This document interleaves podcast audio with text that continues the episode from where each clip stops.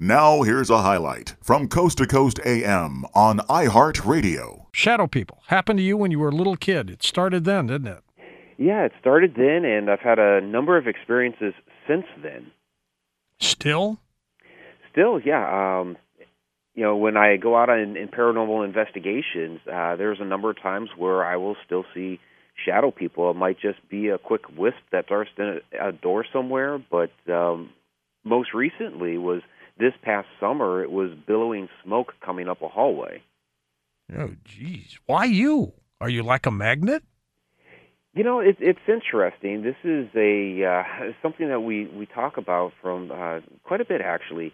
Is know, the resonance of people and how people vibrate at different levels. So, um, like my girlfriend Shauna, she will see more apparitions there than shadows. Where conversely, I will see more shadows than apparitions, and it seems to be, at least to me, that you know we're vibrating at different levels. So I'm able to tune into the shadows more than you know your traditional uh, full-bodied apparition. Tell us about the episode when you were a child. Yeah, when I was a child, about eight or nine years old, I woke up in the middle of the night, and in the corner of my bedroom, I saw a shadow person. Now, at that age, I had no idea, of course, that's what it was, or you called it a shadow person, or anything like that.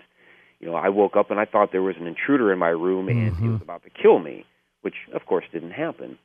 But what did happen is this thing approached my bed, leaned over, took me by my wrist, and crossed my arms across my body for whatever crazy reason. Jeez. And then it ran off down the hall. So it was a totally bizarre situation. I tried to scream, you know, when this was happening to me. Of course, nothing came out of my mouth because I was just so frightened. Sure.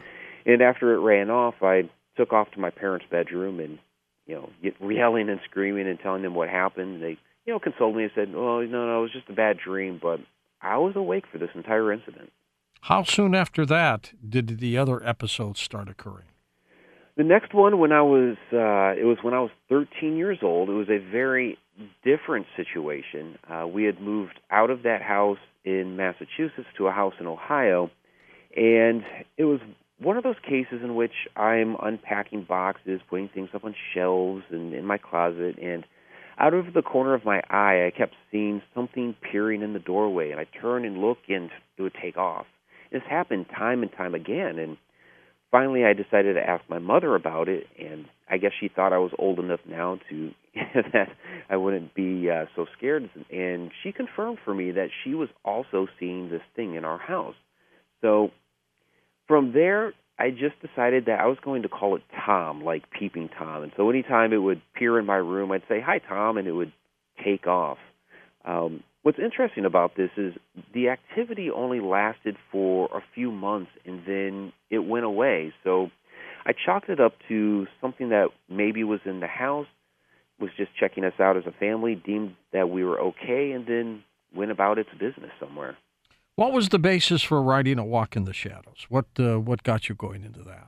Well, with a walk in the shadows, um, I've had a number of shadow people experiences throughout my life, throughout my career as a paranormal investigator, and it's a topic that I get asked about a lot. So It does. It comes up all the time, doesn't oh yeah, it? all the time, all the time, and I go out on speaking engagements a lot as well, and so it's one of the presentations that I give, and I decided to just go ahead and turn the presentation into a much bigger format, into a book, give people something to refer to. There's, you know, we break down all the different types of uh, shadow people there are, and then we get into uh, a, a lot deeper concepts, of course, sleep paralysis, old hag syndrome, that sort of thing, but also even concepts about are some shadow people extraterrestrials, are shadow people something to do with living in a simulated universe, and things like that. Amazing work, Mike, that you've done, to be sure. In your opinion, at this point, what are shadow people? To me, shadow people are interdimensional beings, and I've had an incident where this was confirmed for me. So I was on a paranormal investigation at a restaurant called Johnny V's. This was in Muskogee, Oklahoma. And we were really just finishing up the investigation. A couple of guys were up in the upper bar area, a couple of people were out in the restaurant area. And I was just doing a last photo sweep of the restaurant. I walked into the kitchen area, and as I walked in, there was this wisp of a shadow that just darted right across the room and slammed through this swinging metal door.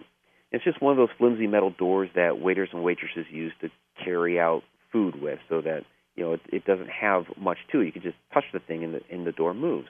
But what was interesting about this is that when that shadow being slammed through that door, and you heard the sound, the door didn't move at all. And I called out to the others, "Hey, did you hear that?" And they're like, "Yeah, yeah, we heard that, and I have it on audio and everything of this slamming of the door." So what ha- what seems to me what happened there was that as I walked into this kitchen and I saw this shadow being, it perhaps maybe even saw me as a shadow or a ghost or something. We were on two different planes of existence that at that point in time were crossing each other or were echoing into each other. And perhaps on its plane of existence, when it blew through that door, maybe that door did actually open up. But the sound of it, since sound is on different wavelength, that reverberated between the two dimensions. Do these shadow people, Mike, talk? You know, that's an excellent question, and it's really a, a question that's just been posed to me here over the last couple of years. And it seems that they talk telepathically to people. They don't they don't have a physical mouth to really speak with, but people have reported that whether you know, there's a shadow person at the end of their bed in the corner of the room, that they sometimes do hear a voice in their head that is talking to them.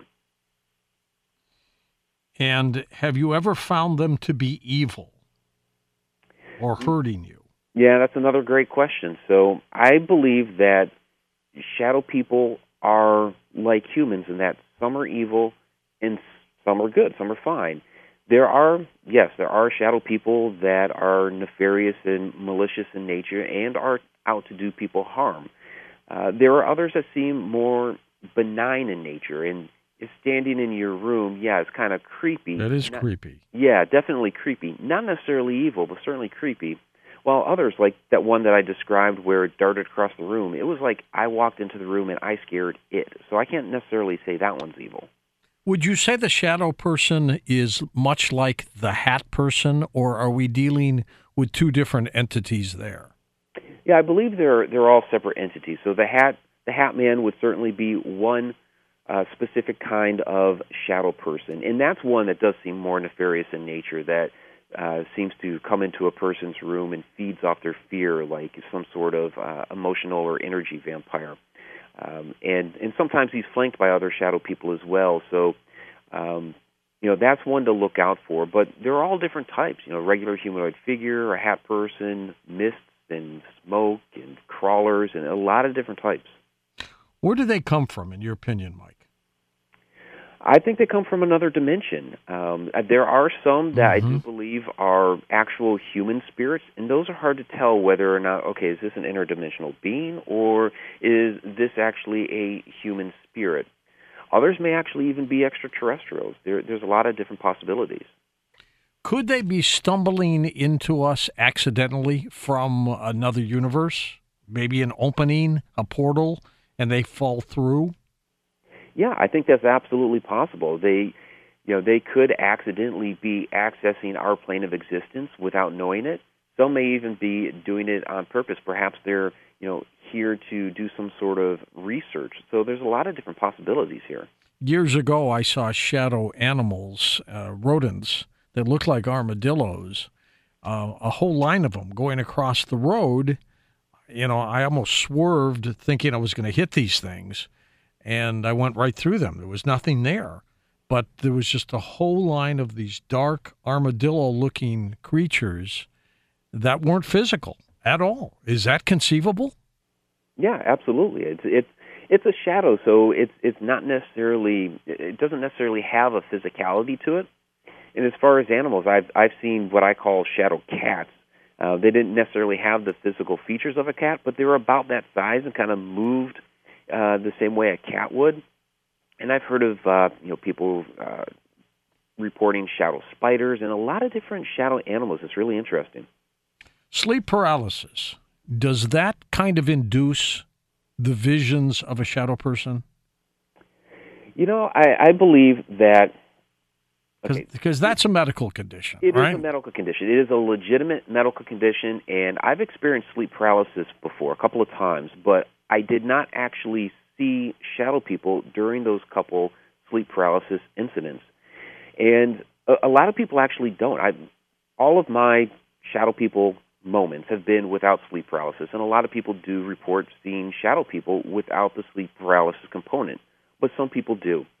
And I, I think it's a bit of a of a misnomer where the medical community uh, has pawned off people seeing shadow people as hallucinations due to sleep paralysis. Sure. Um, you know, sleep paralysis, yes, definitely a medical condition, but I, it's a is a sleeping medical condition where uh, shadow people, are, to me, are a waking phenomenon. So, um, an example I like to give here is when I dream. Uh, I dream about a lot of different things. It, it's not just people. I might be dreaming about a car, or it could even be a, you know, I could be a tree or whatever. When I wake up in the night and I'm having a sleep paralysis incident or whatever, um, it, it's not always a shadow that I see in my room. You know, it's or I, it wouldn't necessarily be a shadow that I'm seeing in my room. If I'm really hallucinating, I should see all these other things in my room too. But that's not what happens. Um, it's always a shadow that people report. So um, I, I, don't buy into the uh, idea that these are just hallucinations.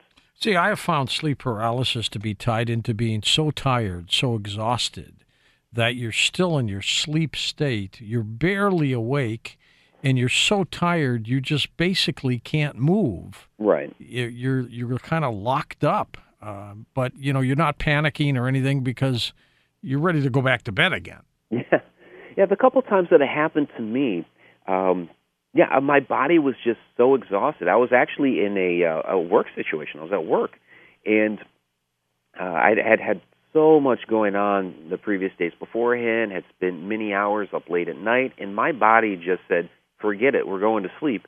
And I totally crashed out, sitting right there where I was at.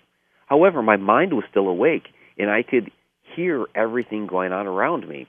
And the first time that happened to me, I, I was frightened. I, I didn't know if I was going to be able to get out of it because I'd never been in that situation before, and I was still quite young. I was 20 years old at the time, and I just, you know, thought about it for a moment. It's like, okay, can I at least wiggle a toe? And after a little while, I was able to do that, and then wiggled a couple more, my foot, up my leg, and just slowly woke up my entire body. The second time it happened, since I'd already been through it, I, I wasn't nearly as frightened. But you're right; it's essentially your body just boom crashing out, but your mind is still awake at the time. Have you found that these shadow people are trying to convey a message to us? What do they seem to be doing? I think most of them, most of at least most of my experiences, seem to be they're in some sort of observation mode, like they're studying us for some reason, and we we can speculate as to what that reason may be, but we don't really know. Others, like the Hat Man, seem to be feeding off uh, people's fear, which is, you know, of course, very disconcerting. Uh, others seem to be oblivious that we are even there, that they're just darting to and fro and uh, don't really seem to pay us any mind. Michael, how do they seem to disappear when they go away? How how do they go away? You know, a lot of team, a lot of times they just seem to dissipate away. I've I've walked into a room before where it's been just a huge black shadow cloud, and it just slowly dissipated away. I've seen others like that very first one; it, it darted into a closet. So most seem to dissipate. Others seem to find some sort of exit to the room, and they're just gone. Are are the sightings more during the nighttime as opposed to the daytime? They do seem to be more at night, but you do hear about shadow people during the day as well. So it's it's a mixed bag.